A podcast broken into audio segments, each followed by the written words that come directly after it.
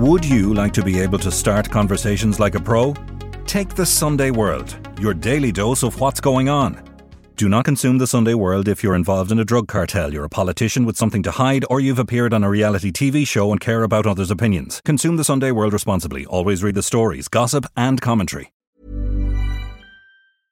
I'm Sandra, and I'm just the professional your small business was looking for. But you didn't hire me because you didn't use LinkedIn jobs. LinkedIn has professionals you can't find anywhere else, including those who aren't actively looking for a new job but might be open to the perfect role, like me.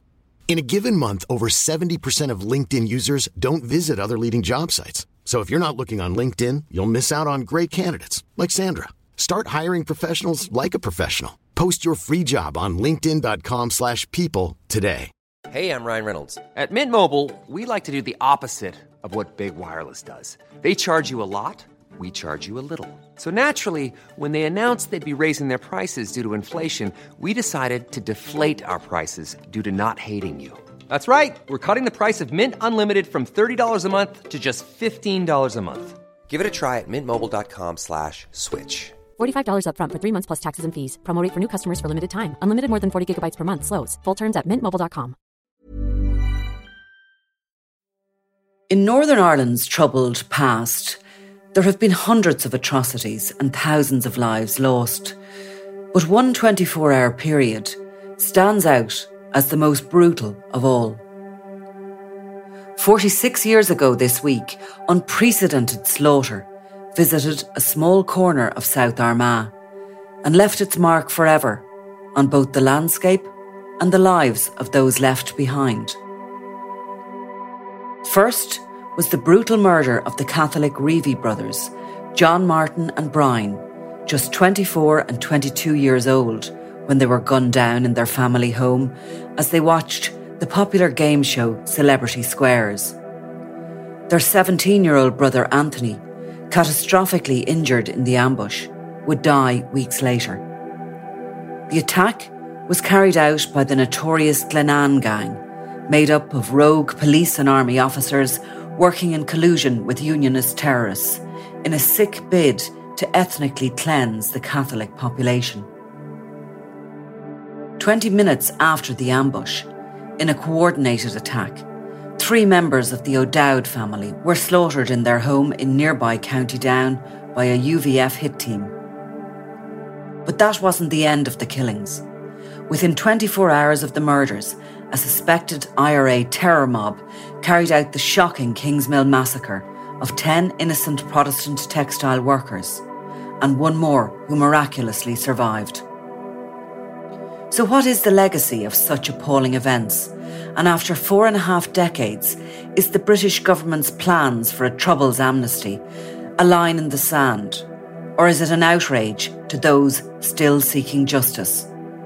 With my colleague Hugh Jordan, we visit peace campaigner Eugene Reavey as he recalls the dreadful events that visited his life.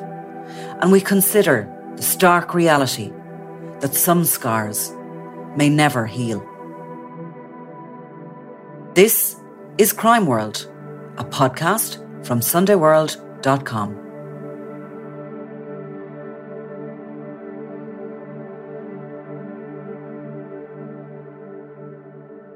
My name is Eugene Reavey. I'm from a small village in South Armagh called Whitecross.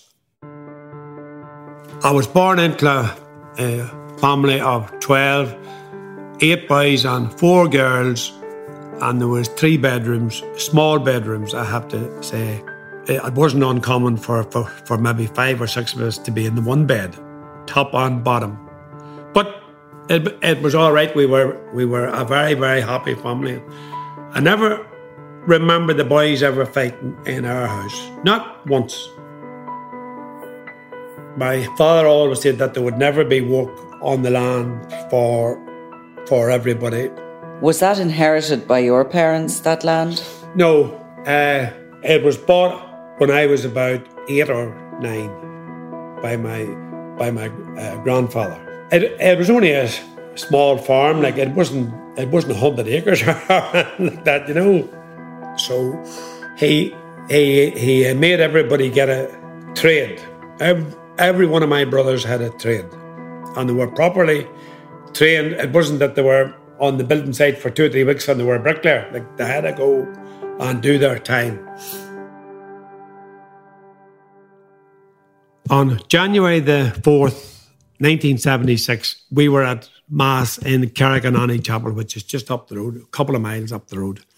And and uh, we used to always go home on a on a Sunday afternoon. Everybody would go home after the football or wherever, and there would be crack and carry on till about half seven, eight o'clock.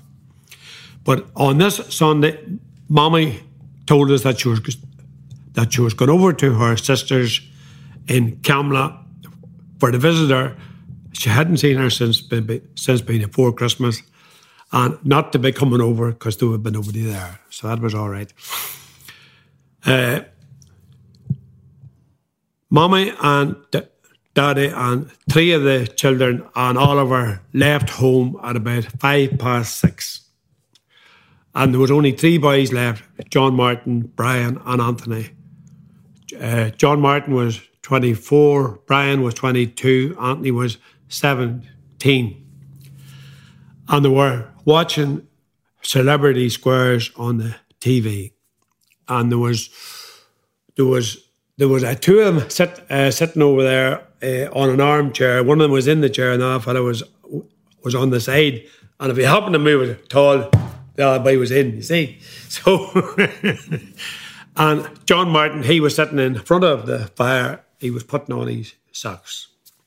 So less than five minutes after after mommy left, door open. Our door was always open, day and night, and there was this gun come in through the uh, I mean top of the door, and our boys didn't say nothing or do anything because they they just thought maybe like they were they were around taking our senses or something, but but before they could even blink, this man, this burly man in the uh, in, in the doorway opened fire, and he he just cut John Martin in two nearly, you know, forty odd bullets in him.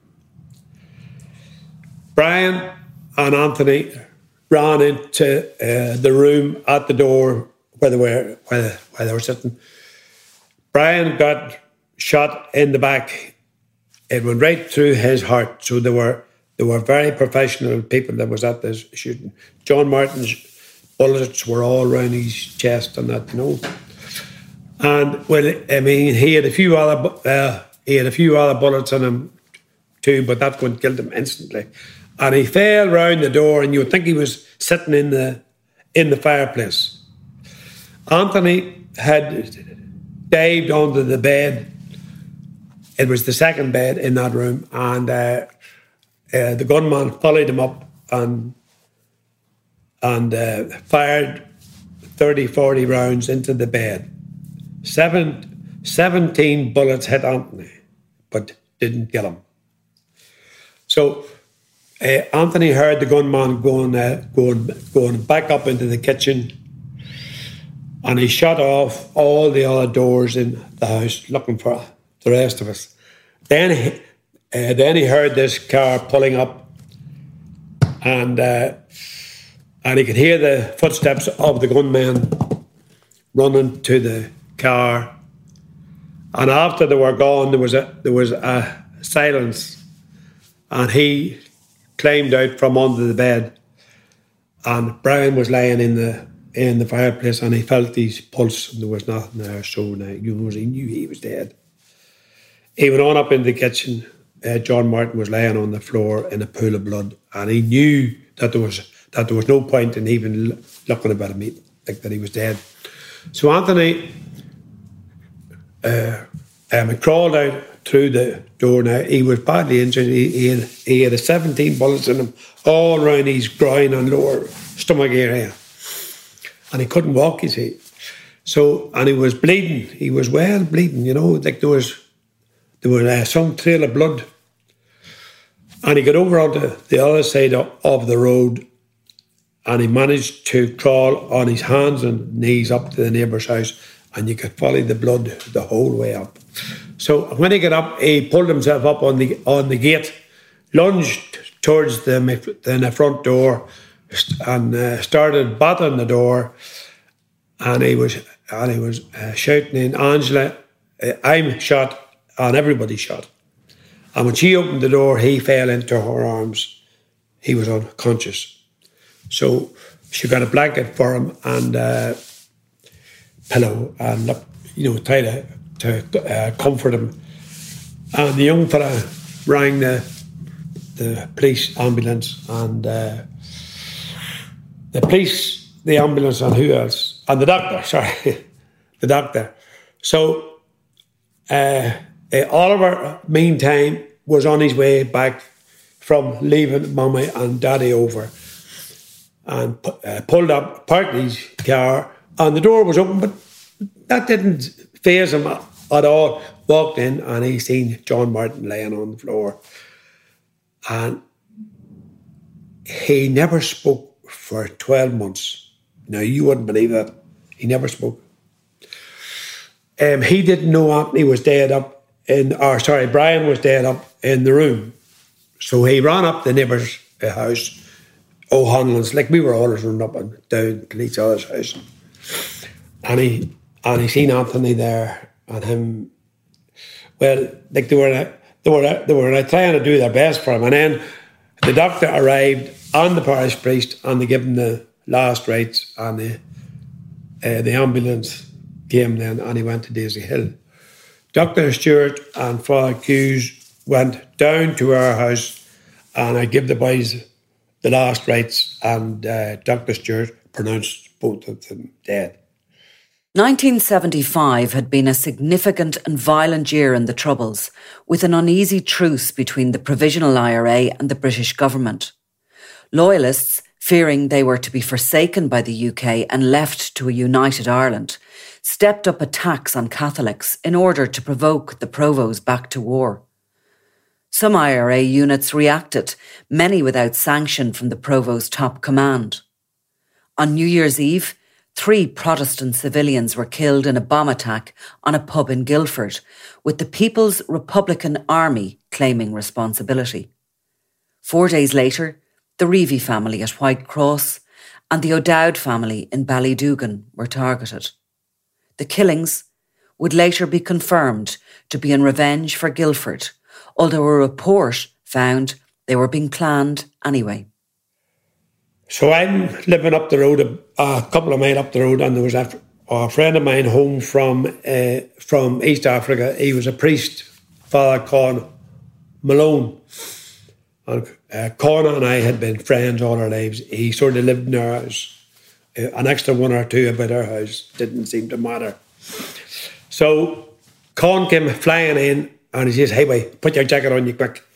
There's been an accident over at the cottage.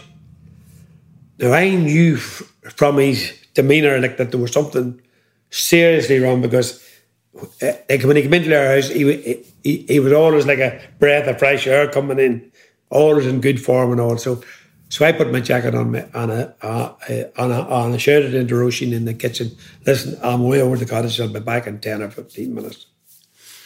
So when we were halfway over the road, I said to Con, um, what's the story over here? And he says, there's, there's been a shooting, Eugene. He says, and I think that there's one fatality. Because that's all they knew about at that time was was uh, John Martin. You know, like uh, they didn't know about Brian. Brian wasn't long um, home after leaving his girlfriend into Daisy-Hill Hospital to work. She was a nurse. So, anyway, uh, we got over to the house and I jumped out of the car, ran in, and there was a couple of policemen standing at the door and they wouldn't let me in. Said that there was that there was there was a policeman inside. He was having having a look at this that. And, the other. So anyway, I wasn't there very long until I just burst in past them like, uh, what a sight I seen on that floor was unbelievable. Like John Martin, he was a very, very jolly sort of a fella. And like, he, he would always have some smart remark for you or something, you know. And uh, there he was. He was just like a rag doll. He was cutting too, Kiwi.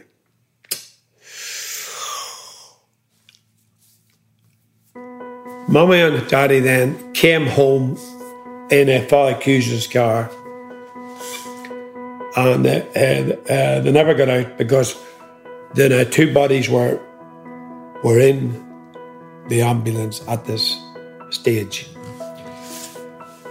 So um, we went into Daisy Hill Hospital, and uh, uh Anthony was up in intensive care,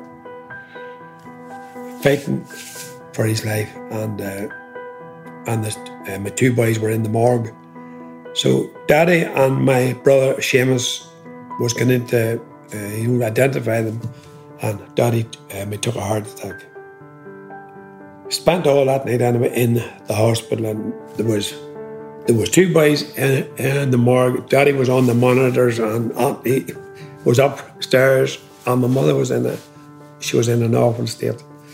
But uh, we come out home anyway, and we never seen one soldier on the road, not one. It was as if there was nothing uh, happened.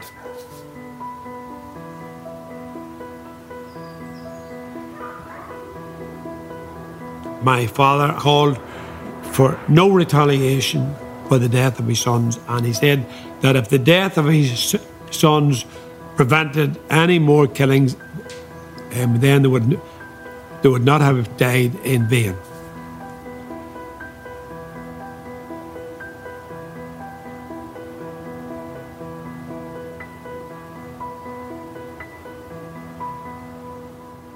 While the Reavey family wanted no retaliation, the killings of the innocent brothers would be a catalyst for even more slaughter. Within 24 hours, a hit squad, later identified as the Provisional IRA, staged a checkpoint at Kingsmill Crossroads, where a bus carried workers to the local textile mill. Monday was uh, was the next day, so we had planned for them to leave home at 5.30 for to go into Daisy Hill for to pick up our two corpses. And all the footballer fellas and all, they were all to be, to, uh, be at the house at 5.30. Now, I was in the first car leaving home. Me and Roisin, I don't know who it was, I can never remember who was with us. And my father and mother and uh, Seamus on the way, they were in the second car. And we drove over the road just from over there over to the King's Mills, and uh, we're we're uh, going up around that corner at the manse, and I could in the distance I could see a light on. So as I got up a bit, there was a fella there waving his arms, a fella called Jerry Byrne. And I put the window down and drove up beside him. And Jerry says, Jump out quick, he says, There's been a massacre up here. So anyway, I got out of the car and walked up, and and it was raining and it was pitch dark because you know January, and there was a mini or there was a bus on the left hand side, and the lights were were my full on, and it was shining into the distance, and I could see all this steam rising, you know, uh, out of these bodies. I could see it very clearly too because of the lights they weren't coming coming my way, they were going away from me. And when I went up first, I thought eh, it, it was it was McGee's cows. I was gonna swore because that field, you know where the monument is. I I thought that'd come out. And I took another couple of steps forward, and Jesus, weren't them human beings? And they were, Jesus, was desperate altogether and I see this steam that was coming out of them. Uh, there was um, somebody uh, somebody told me later on it wasn't steam. It was the it was the gunpowder. You know that uh, that many shots had been fired because I mean we were there just after the shooting coup. Like it, it wasn't long happened. So.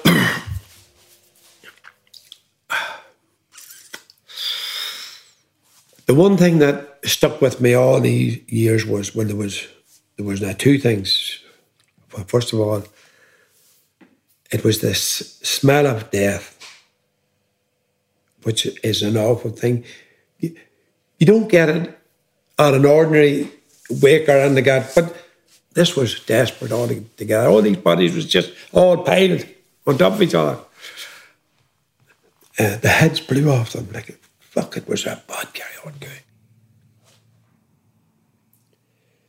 We got the cars turned around. I went, I went, I went, um, back down. I was in some state of shock because I had my own brothers killed on them, and then this, it was, it was unbelievable, you know. So anyway, we got into Daisy Hill Hospital finally, and and everybody walked past in a in file and uh, said our, our couple of prayers or whatever we had do, and then uh, Father Con he uh, said the rosary and whatnot, and uh, uh, we all went into a, another room and. Uh, the undertaker and the morgue attendants got the bodies ready for for heading home. So we got the two uh, uh, coffins out into the out uh, um, out into the the hearses, and when we and when we went to take off, wasn't the whole place blocked up on us because all these police cars was flying in, ambulance was was flying in. There was nobody getting out. It was pandemonium. So, so after about two hours, and we went out the road, four or five mile uh, out the road near the mountain house, and we come across a roadblock. And there was a like there was an army jeep here, and there was one there, and the two horses went right through, and they told them for the wait on us. So then uh, Seamus's car, he went in, he was stopped, I went in, and I was stopped. So then I took Seamus and Mummy out of the car. Daddy wasn't uh, fit to get out, and he told them that. So, and uh, and I had to get out of the yoke. Roisin didn't uh, get out. And uh, I was standing up again the Land Rover, and this young soldier, he, he, he, he had the gun in my back and he was going like that there, you know. He was shaking like a leaf. And I I looked over and uh, this fucker had mommy and he was saying to her, Oh, Mrs. Reavey, you've only one nose, Mrs. Reavey. Where's your other nose? Oh, You've only two ears, Mrs. Reavey. Where's your other ear? And I was thinking to myself, I'm gonna, I'm gonna hit this fucker because I'm not letting him off. Uh, but you know, mommy had reared eight boys, and in our time of need, there wasn't one of us fit to do none. But and he and he kept on saying, "Oh, it's well for you, Miss Reeve, he hasn't any trouble or or any bother, and we're out here trying to keep the peace, and you know it's not easy. And Mommy shouted over at me, "Don't do that, Eugene." She says, "Don't hit anybody because like." And I, I was hurt because, and then I was thinking to myself, well, you know, they only got three of us uh, last night. I wonder, are they, are they going to do the rest of us now? Because they were like they were really, really bad boys, and nobody need tell me this was this was just just um, happened off the top of the heads. Thing. Um, um, this was very carefully planned.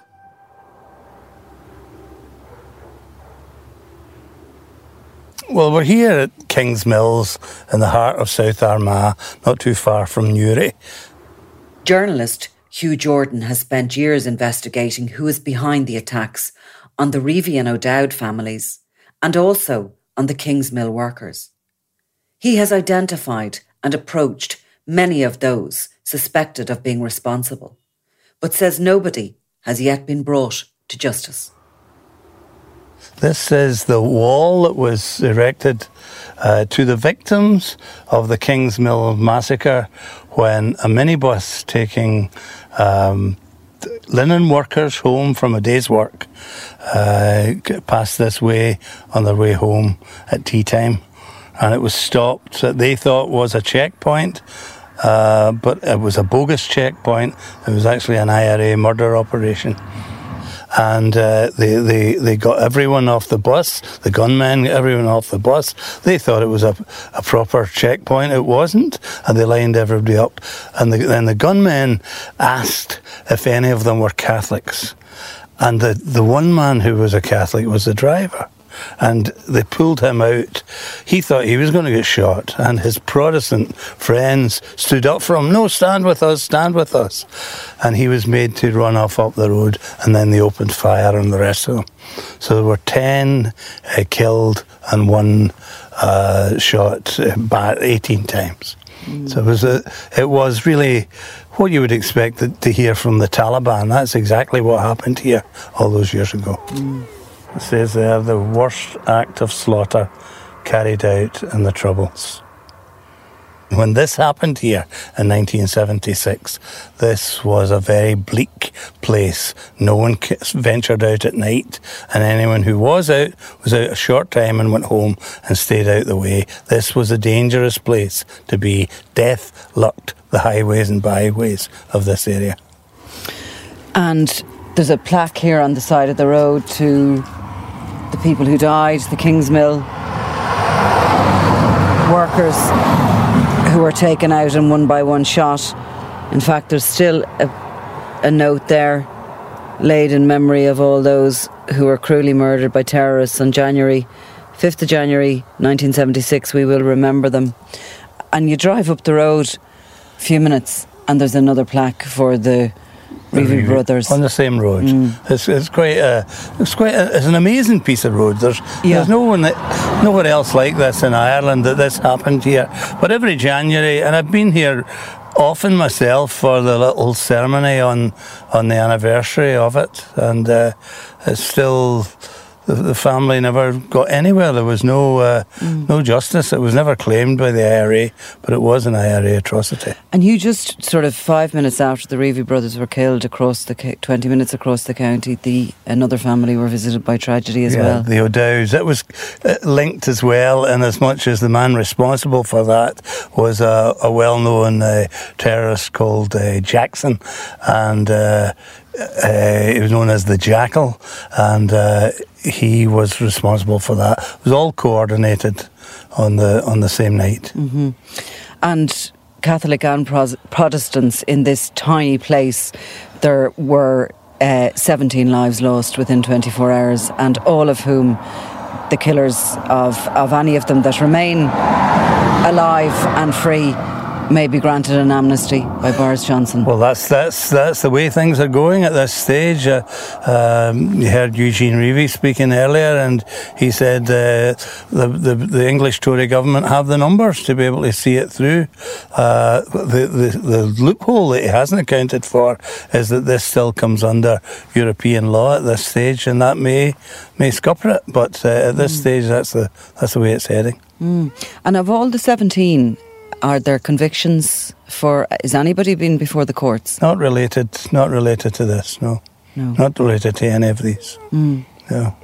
And 45 years later, what do you think um, it would mean for people to actually see, you know, the relatives of all these people?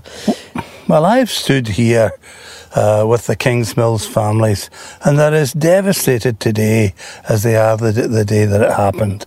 And they, they hold themselves well, uh, but the sadness has just devastated them, and uh, they hope for the end, but the the they they'll believe it when they see it. That's the type of thing. And the same with the Reavey and no doubt the O'Dowd families. Yes, yes, mm. exactly. Mm. It's a, it was an unsolvable problem. I don't know how you how you do it. It went back hundreds of years, and it's and the differences, the the fault lines were were here for hundreds of years, and uh, to a certain extent, they're still there. So Anthony got home from uh, uh, the hospital after 10 days. By uh, this time, Mummy and Daddy had went over to, to Seamus's house just over the road here. The army set a checkpoint up right outside their door. And they stayed there for a couple of weeks, give me, right outside their door. So uh, Anthony was doing well. Uh, Oliver said that he would take him up for to see his uh, girlfriend in Blick, which is which is two mile up the road. So so he, left about at uh, dinner time or twelve or at one o'clock.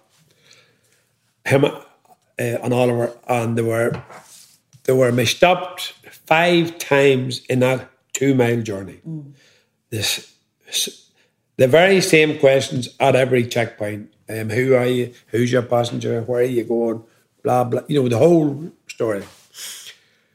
Uh, Anthony, he was sitting up in the bed uh, the next morning, and he wasn't going to mass because he wasn't he wasn't fit to go. But brought him up his breakfast, and he was sitting up in bed in the best of good form, chatting away, and he was having a smoke and he was in bed uh, was when they left. Lillian, uh, girlfriend, and when she was coming down from Mars, didn't didn't she notice the ambulance? And Anthony was bound, fully dressed, on the top of the stairs, unconscious.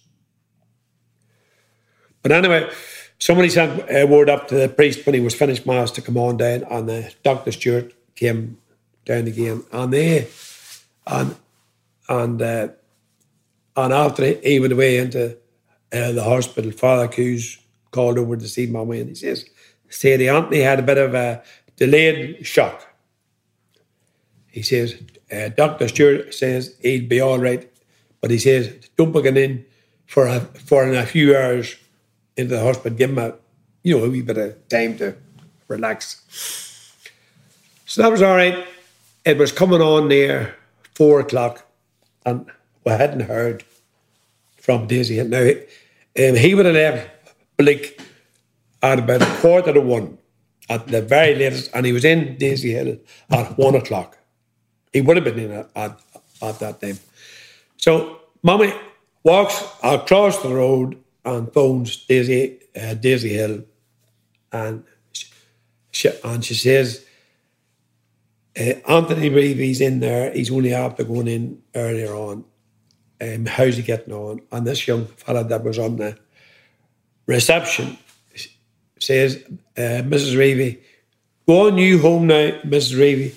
Uh, Anthony's not here because he wasn't checked in.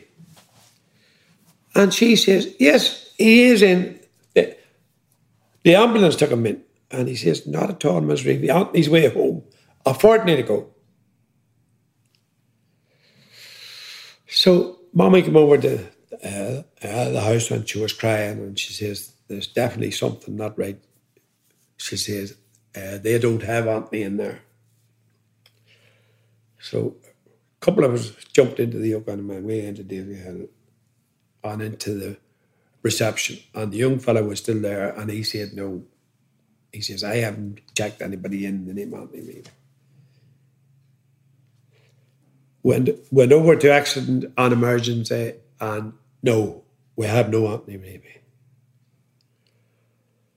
I says, for frig's sake, this man was taken in by the ambulance.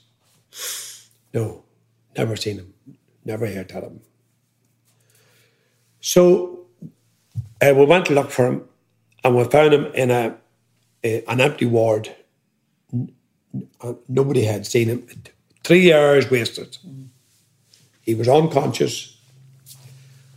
And when I when I found him, I went and told him, and uh, he never regained consciousness. Right, so he was taken up then into intensive care, and we were and we were all up there, and we were all thinking like, oh, tomorrow he'll be all right, you know, because he was home and he was doing well. Like it was on the up, you know. He didn't have any loss of blood any anymore or like that, and his blood levels were back up to whatever they should be. So Monday morning came, and we asked him if we could get him transferred to uh, to the Royal,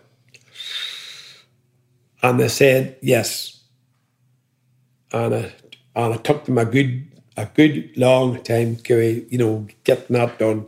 So he went down to the Royal, and the and the and the, they told us that he like that he had a brain hemorrhage. There, uh, Friday morning, that we had been with him all the time, never left. But the doctor had been in round, and he said that he was like like that there wasn't going to be any change. And when he got us all, uh, all away, there was only Oliver left and his wife. Switched, uh, switched off the machine.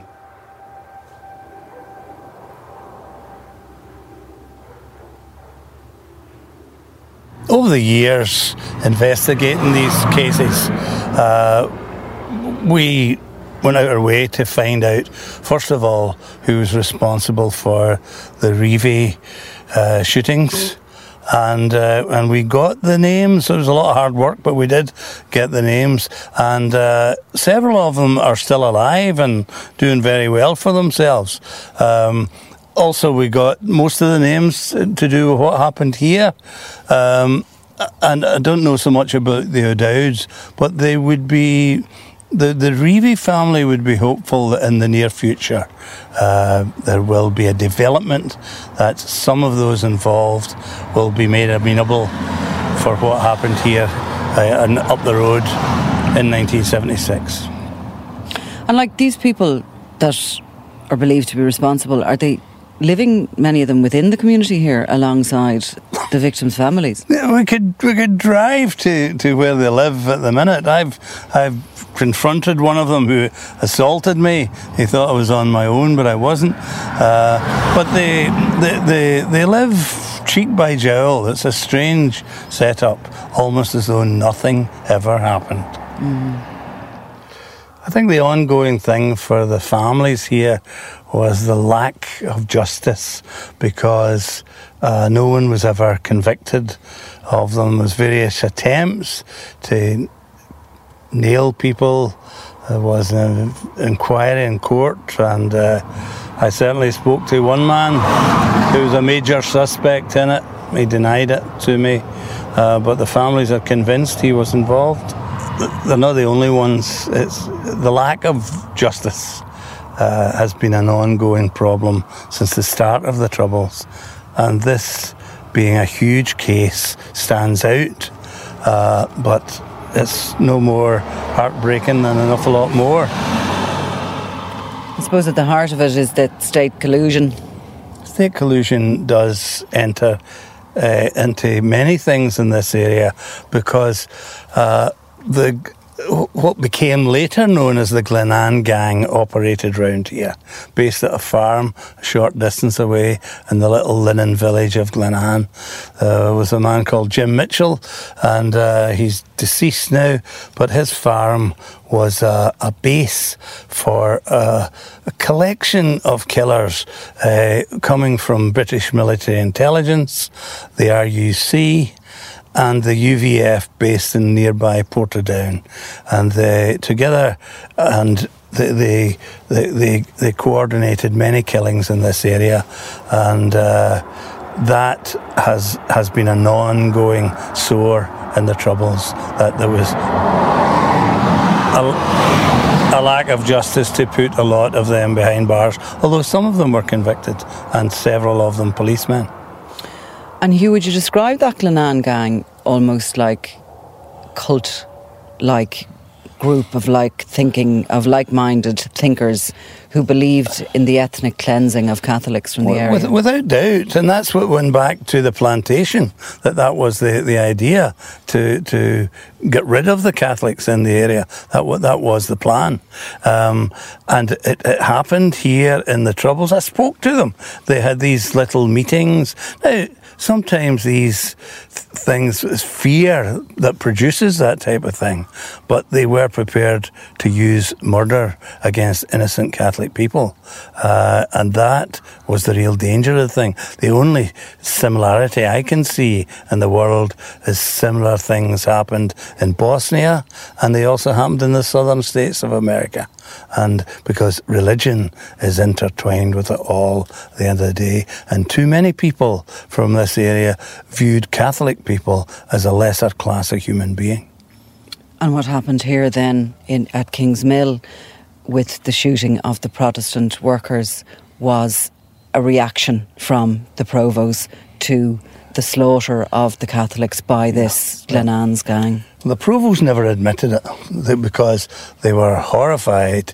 Uh, well, people, right minded, right thinking people were horrified what happened. So the Provos from day one were never going to admit it.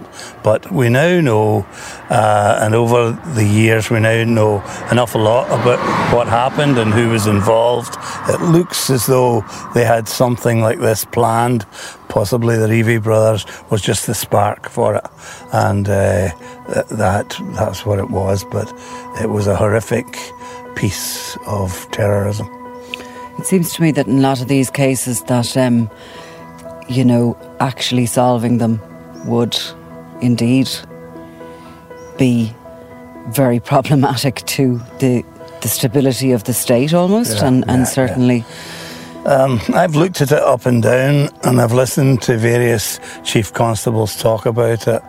Um, Hugh Orde, a very able chief constable, spoke to him about it once. He said, personally, if you asked him, he believed we really need to draw a line in the sand, step over it, and let another generation uh, heal it in some way.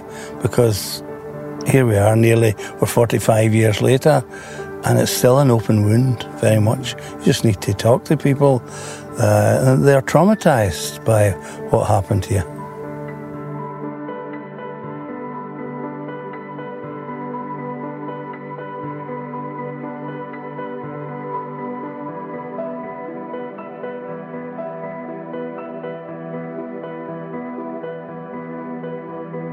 You've been listening to Crime World, a podcast from SundayWorld.com, produced by Ian Mullaney and edited by me, Nicola Tallant. If you like the podcast and love true crime, why not download the free SundayWorld.com app for lots more stories from Ireland and across the globe.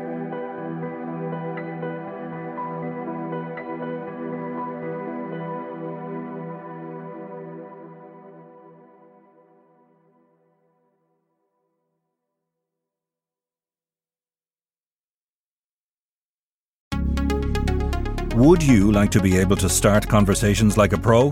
Take the Sunday World, your daily dose of what's going on. Do not consume the Sunday World if you're involved in a drug cartel, you're a politician with something to hide, or you've appeared on a reality TV show and care about others' opinions. Consume the Sunday World responsibly. Always read the stories, gossip, and commentary.